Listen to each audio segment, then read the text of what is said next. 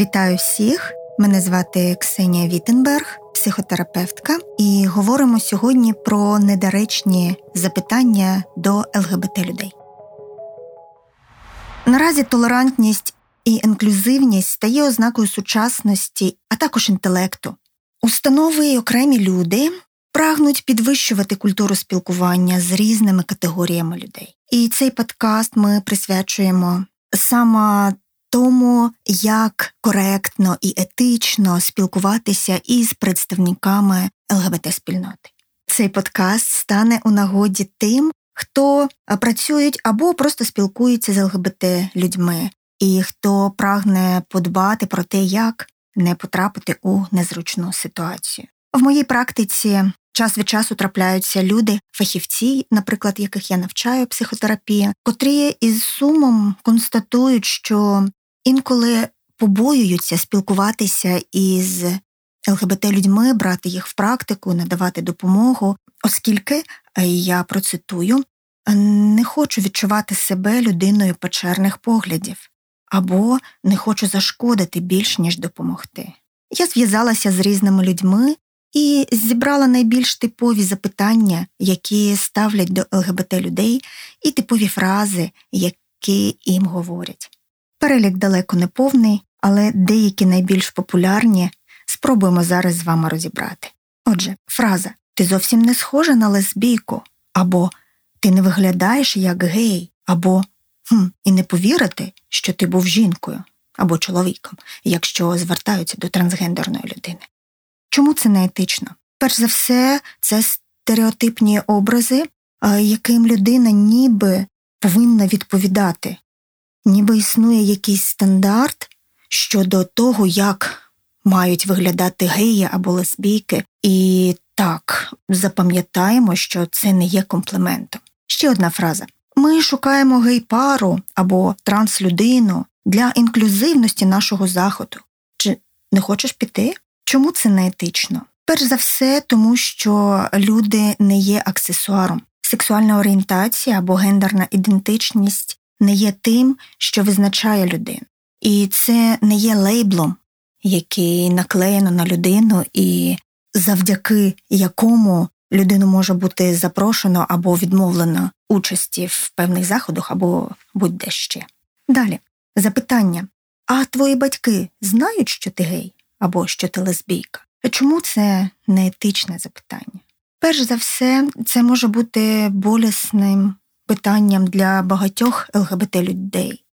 Деякі ЛГБТ люди мають е, складнощі у відносинах зі своїми родинами, в тому числі і через е, їхню ідентичність. Е, коли ми зачіпаємо це питання без дозволу, ми можемо випадково потрапити у болісну сферу, і людина відчує себе некомфортно. А по-друге, коли ми ставимо таке запитання, це виглядає ніби сексуальна орієнтація або гендерна ідентичність. Є щось таке, що має бути засуджено або не схвалено батьками або іншими старшими людьми або авторитетними, значущими людьми для ЛГБТ людини, наче людина повинна виправдовуватися або приховувати, ніби вона робить щось таке, що не є нормальним. Ще одне запитання. А як же ж діти? Чому це також є неетичним? Перш за все, тому що ЛГБТ люди це звичайні люди. Вони створюють сім'ї і народжують дітей, якщо вони того хочуть, такими самими шляхами, як і гетеропари, або це природний шлях, або за допомогою штучних репродуктивних технологій. Коли ми окремо перепитуємо, а як же ж діти, ми ніби виділяємо ЛГБТ людей в якусь окрему категорію, яка не є такою самою частиною людства, як і інші люди. Наступне запитання: а хто вас буде народжувати? А хто є біологічною мамою? Або а хто є біологічним татом? Чому це є неетичним? Тому що це просто не ваша справа. крапка. До того ж, е, зайва цікавість і розглядання взагалі є неприйнятним у будь-якому суспільстві, не тільки у спілкуванні з ЛГБТ людьми. Далі може трапитись таке запитання: а хто у вас хлопчик або дівчинка, або інколи, а хто у вас жіночка або мужик. Чому це не етично? Тому що це є перенесенням стереотипів. Уявіть собі, що ви прийшли до китайського ресторану, вам принесли палочки для їжі, а ви питаєте в офіціанта, а яка з них є виделка? Так само дивно це запитання виглядає для гей-пари, коли ви запитуєте щодо їхніх так званих ролей. Ще одне запитання: а в тебе були колись жінки або чоловіки? Або інколи питають: а ти колись мала або мав секс із жінками або чоловіками. Ще я чула таку форму запитання, як а справжній секс у тебе був? Чому такі запитання є неетичними? Або ще питають, що звідки ти знаєш, що жінки тобі не подобаються, якщо в тебе їх ніколи не було, або чоловіки тобі не подобаються. Чому це запитання? Такі запитання є неетичними. Перш за все, тому що ви ніби ставите під сумнів те, ким людина є, і це виглядає як знецінення її досвіду і відчуття себе. Спробуйте запитати гетеролюдину, чи були у неї партнери її статі. І якщо ні, то поставте наступне запитання: а як ти тоді знаєш, що тобі подобаються люди протилежної статі? Те, що ви почуєте у відповідь, е, ви певно здогадуєтесь. Ну і до того ж, любов і близькість є чимось значно більшим, ніж сексуальна поведінка. Ще одне запитання: а як ви це робите? Мається на увазі, е, яким саме, у який саме спосіб ви практикуєте секс? Чому це питання не є етичним? Тому що знов таки це просто не ваша справа, адже ви не запитуєте кожну знайому людину, як вона здійснює своє сексуальне життя. Різні люди займаються сексом по різному, кожна пара у свій спосіб, незалежно від того. Якої сексуальної орієнтації і гендерної ідентичності вони є? Ще таке запитання інколи буває: а тобі подобається бути лесбійкою? Або бути геєм. Та чому це запитання є неетичним? Перш за все, тому що ніби це щось таке, що людина обирає за власним бажанням, або щось таке, що інколи може змінитися знов таки за власним бажанням. Так, сексуальна орієнтація інколи змінюється, але не від того, що людина робить такий свідомий вибір. Це питання значно глибше, ніж просто бажання бути кимось або вдавати себе кимось. Наступна група запитань приблизно такого характеру: а хто зробив тебе геєм або лесбійкою? А з тобою щось трапилось? В тебе була якась дитяча травма? Або, можливо, ти зазнав або зазнала сексуальної травми, або в тебе були погані відносини з матір'ю чи батьком, і таке інше. І знов таки, чому ці питання не можна назвати етичними, тому що вони демонструють якраз незнання психології і показують, що людина є неосвіченою в питаннях сексуальної орієнтації, гендерної ідентичності.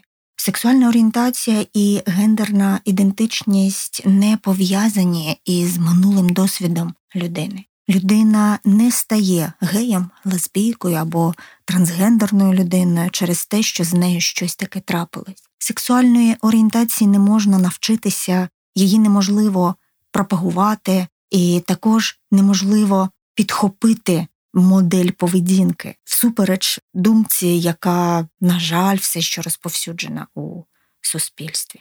А ще е, низка таких запитань, які теж можна назвати е, неетичними. А коли ти зрозумів, що ти гей, або зрозуміла, що ти лесбійка? Ну, спробуйте уявити собі, що таке саме запитання ви ставите до гетеросексуальної людини. Коли ти зрозумів, що тобі подобаються жінки, або коли ти зрозуміла, що ти хочеш будувати відносини із чоловіками? А ще також некоректно питати лесбійку, яка виглядає більш маскулінно, ніж ви звикли, чи ти хочеш бути чоловіком, або так само гея, який виглядає фемінно, питати ти хочеш бути жінкою, поведінкова експресія і сексуальна поведінка не пов'язана із гендерною ідентичністю.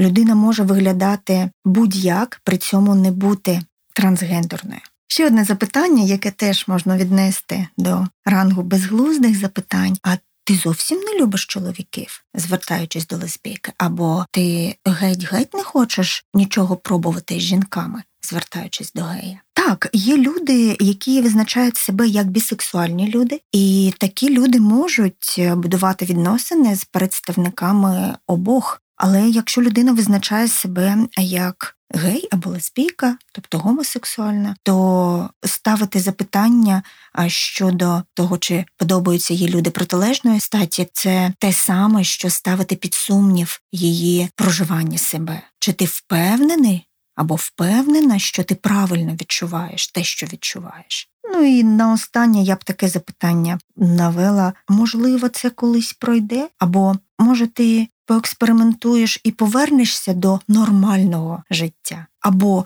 е, наводять приклади: ось я знаю дівчину або хлопця, який мав гомосексуальні стосунки, а потім взявся за розум, повернувся до здорового життя, одружився або утворив нормальні відносини, нормальні я беру в лапки. Таке дійсно може виглядати, оскільки, скажімо, е, бісексуальні люди можуть будувати стосунки із людьми обох статей. Але якщо те саме ви скажете е, гомосексуальній людині, то скоріш за все будете виглядати, ну м'яко кажучи, дивно. Отже, е, певні стереотипні уявлення, з якими ми стикаємось час від часу у нашому житті, звісно, впливають на те, як ми будуємо наше спілкування із людьми різних категорій. Тому, е, якщо ви слухаючи цей подкаст, е, раптом знайшли себе у деяких ситуаціях, перш за все, не хвилюйтесь, е, це нормально не знати чогось. І якщо у вас виникає думка, а що ж мені тепер робити, я адже спілкуюся із ЛГБТ людьми, а ну раптом я скажу щось не те. Таке може статися. Будь-яка людина може сказати щось не те у будь-яких ситуаціях спілкування. Якщо з вами така ситуація трапиться, спокійно вибачтесь і продовжуйте спілкування.